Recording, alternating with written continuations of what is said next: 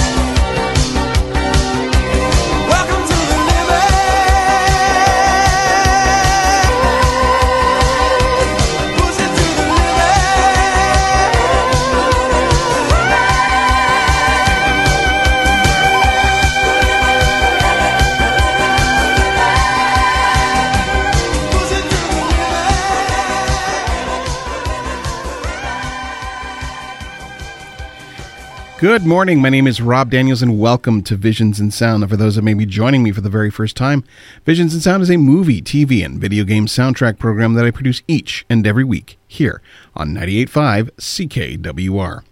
Well, here we are, show number 14 of 2021 and show number 1067 if you're keeping track that way. Well, as you heard off the beginning of the show, it is the unofficial theme for 80s Month that was started, believe it or not, back in April 2016. Thanks to a chance viewing of a Simpsons couch gag that essentially celebrated all things 80s, I was inspired to create 80s Month. By the way, that was Push It to the Limit from the movie Scarface, just so you know. So as we celebrate 5 years of 80s Month, this week we look at the 80s revival of the TV series Twilight Zone. Now, the Twilight Zone originally ran from, this new Twilight Zone ran from 1985 to 1988 and is the first revival of Rod Serling's acclaimed 1959 to 1964 television series of the same name, running for 2 seasons on CBS before a final season was produced for syndication. After the Twilight Zone series ended in 1964, Rod Serling sold the rights to the series to CBS, which allowed for a revival of the show by the network. The network was slow, to say the least, to consider a revival, shooting down offers from the original production team of Rod Serling and Buck Houghton, and later from American filmmaker Francis Ford Coppola. Their hesitation stemmed from the concerns that those that are familiar with the original series, The Twilight Zone, had never been a breakaway hit and that CBS wanted, so they expected not to do much better in the second run. Now, despite the lukewarm response to Twilight Zone the movie, Steven Spielberg's theatrical homage to the original series, homage, I guess, if you want to pronounce it that way, CBS decided to move forward with a new Twilight Zone series. Now, Rod Serling had unfortunately died in 1975, so he was unavailable to narrate the new series. This was done instead by Charles Aidman, himself a star of 2 classic Twilight Zone episodes. Eventually, actor Robin Ward replaced Aidman as the narrator of the Canadian-produced episodes. Unlike Serling, whose image appears fleetingly in the revival's opening credits, neither Aidman nor Ward appear on screen. Now, I do vaguely remember watching the series during its first run, catching episodes here and there. Now, the new theme was performed by, and I love this, the Grateful Dead with Merl Saunders, incorporating the elements of the classic theme of the original Twilight Zone by Marius Constant, used in seasons 2 through 5. Grateful Dead provided the incidental music for a number of episodes in the series as well. The music got an initial Volume 1 release in 1999 that featured music from the 1985 season on Silva America. The album features a dedication to both Rod Serling and Jerry Garcia, stating, "Two men who have gone beyond the Twilight Zone far too soon." A Volume 2 3-disc set was released in 2016 on Entrata Records. Both releases will be featured on the show today. So now up first is music from Season 1 featuring episodes Nightcrawlers with music by Merl Saunders and the Grateful Dead, The Shadow Man with music by the Grateful Dead, and The Misfortune Cookie with music by Merl Saunders. So here's some music from The Twilight Zone, 1980.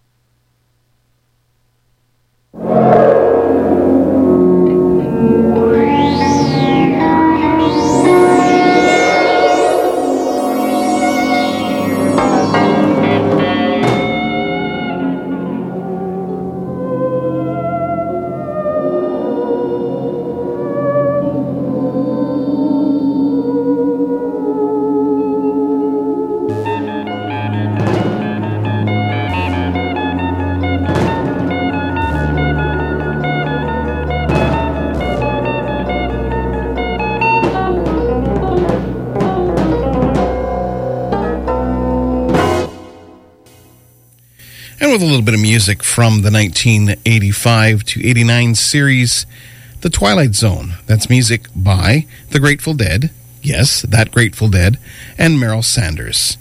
That's from the Volume 1, Season 1 soundtrack. So welcome back to Visions and Sound. If you're interested in any of the film, television, or video game music that I do play here on the show, by all means, you can contact me at, of course, visionsinsound@gmail.com. You can join me online at facebook.com/visionsinsound. I am on the Twitter at Visions Sound. Can also be found at visionsandsound.ca, which is my main website. I have a store, so check it out. I am wearing the stylish tonight Visions and Sound hoodie. Great for spring. Check it out. Cool nights like this, you know, you're stylish and you're warm at the same time. It's win-win. In any case, I am also available on Apple Podcasts or iTunes, depending on how you look at it. Just type in Visions and Sound and look for me under the podcasts label. So welcome back to Visions and Sound, as this week we are looking at the 80s revival of The Twilight Zone. Now, the series debuted the night of September 27th, 1985, to a generally warm reception, and won its Friday night time slot in 4 of its first 5 weeks. Animator Gary Gutierrez designed the visual images used in the title sequence, including the ghostly Rod Serling, which he created by projecting Serling's image onto nitrogen. After the images were completed, the footage was taken to the recording studio where the Grateful Dead both composed and recorded the title music in a late-night recording session. You know, I figured it had to be in a late-night recording session with the Grateful Dead. Now, episodes featured adaptations of stories by Harlan Ellison, there's that name again, Greg Bear, Ray Bradbury, Arthur C. Clarke, Robert McSimmon, and Stephen King. In contrast to Twilight Zone the movie, which relied primarily on remakes of classic Twilight Zone episodes in order to tap the nostalgic market, content for the new Twilight Zone consisted mostly of entirely new stories and adaptations of stories which had never been brought to television screen. Now, despite the initial warm reception, the show did push the limits of what was deemed appropriate for its time slot. These feelings surfaced in when Harlan Ellison submitted a script for a Twilight Zone Christmas special, an adaptation of Donald E. Westlake's 1964 story Knackles, in which an obnoxious, mean-spirited drunk frightens his children with stories of a malicious anti-Santa Claus. That was rejected outright by CBS, West Coast Production or Program and Practices. This segment, which was to be Ellison's directorial debut, was halted in mid-production. This cost the program between $150,000 and $300,000, and Ellison, not surprisingly, left as creative consultant as a result. The Knackles incident generated a flurry of press which ultimately proved inadequate to revive public interest in the series. Many felt that the series did not live up to the name Twilight Zone and were rather disappointed with it. Despite poor ratings, though, the Twilight Zone was renewed for a second season in early 1986.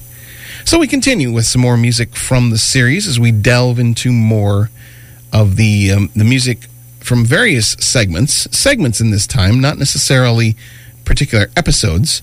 The segments here are for A Message from Charity, Monsters, and Song of the Younger Wild, all done by Basil Poledouris, and a segment called Still Life by Ken Wannberg, and Voices of the Earth with music by Dennis McCarthy.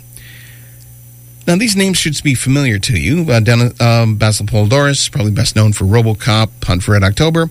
Dennis McCarthy did a lot of work on Star Trek. So have a listen here. And believe me, some good music here. So I'll be right back right after this.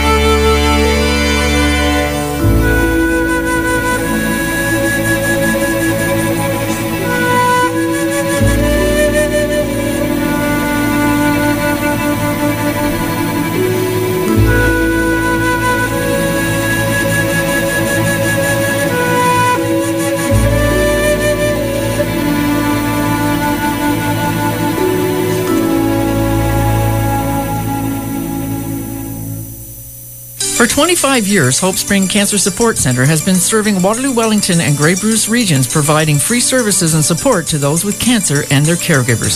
They inspire, they empower, and they offer hope, always there for the community. The fire at the end of Waterloo destroyed over 80% of Hope Spring's resources, tools, and belongings. Hope Spring receives no government funding, so every gift is vital.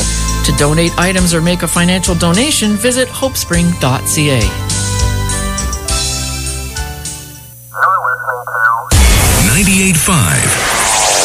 CKWR.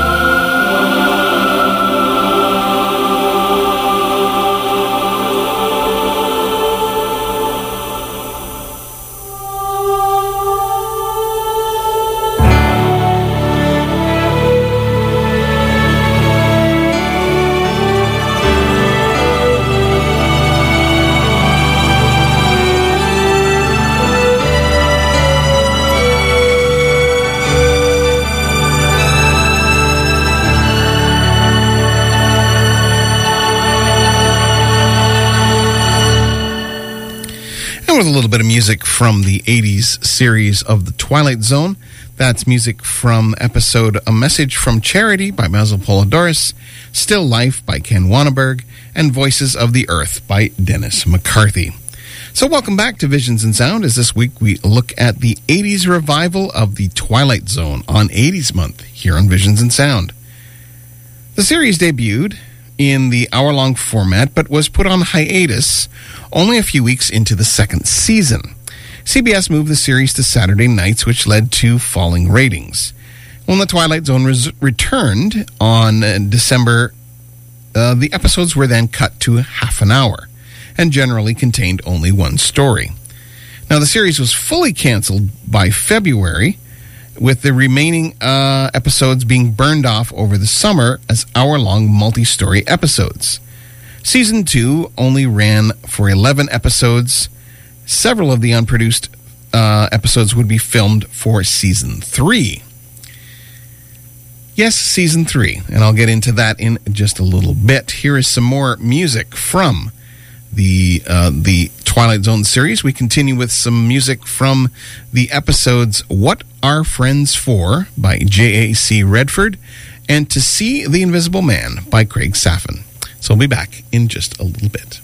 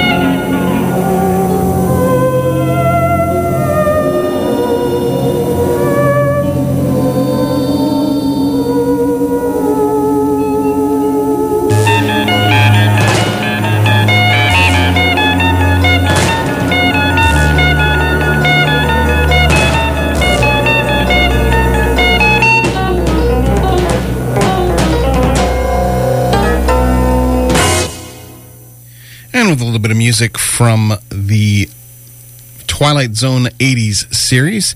That's music from What Are Friends For? By J.A.C. Redford, and To See the Invisible Man by Craig Saffan. Well, if you're interested in any of the film, television, or video game music that I do play here on the show, by all means, you can contact me at, of course, visionsinsound@gmail.com. You can also try me online at facebook.com/visionsinsound, all one word. I'd love to get a chance to speak to you there. I am on the Twitter at visionssound. Can also be found on my website, visionsinsound.ca, where you'll find this show in probably about 2 hours' time. And then there's also, I am also on Apple Podcasts, so if you want to type in Visions in Sound, if you have on either Apple Music or iTunes, and you can find me under Podcasts. So welcome back to Visions in Sound, as this week we are looking at the 80s revival of The Twilight Zone. Now, despite being canceled, CBS replaced the original production team and set out to do 30 22-minute episodes for the third season. This way, they could have enough episodes to sell the series into syndication. Robin Ward replaced Aidman as the narrator, and these Canadian-produced episodes, and he also re-recorded Aidman's narration when the CBS episodes were edited for inclusion in the syndication package. That's Robin Ward. To lead the writing team, producers brought in a new group led by executives producer Mark, hopefully I'm pronouncing this correctly, Shelmerdine, and supported by story editors Paul Chitlik, Jeremy Bertrand Finch, and, surprisingly enough, J. Michael Straczynski.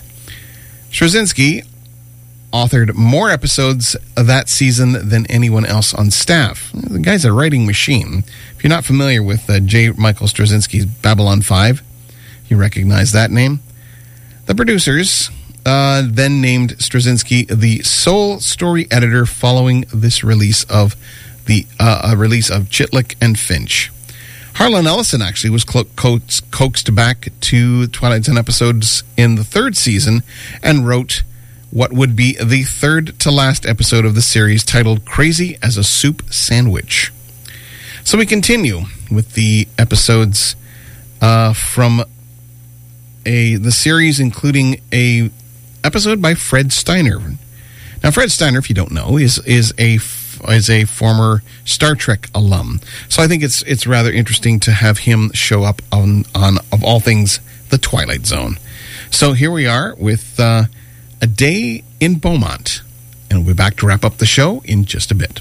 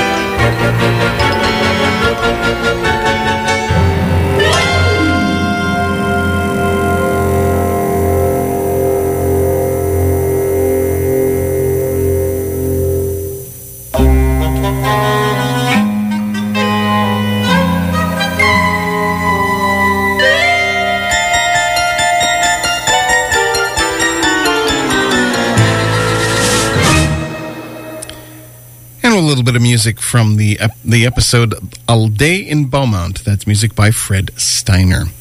Well, that's all for me this week. Thanks for hanging in, those that did.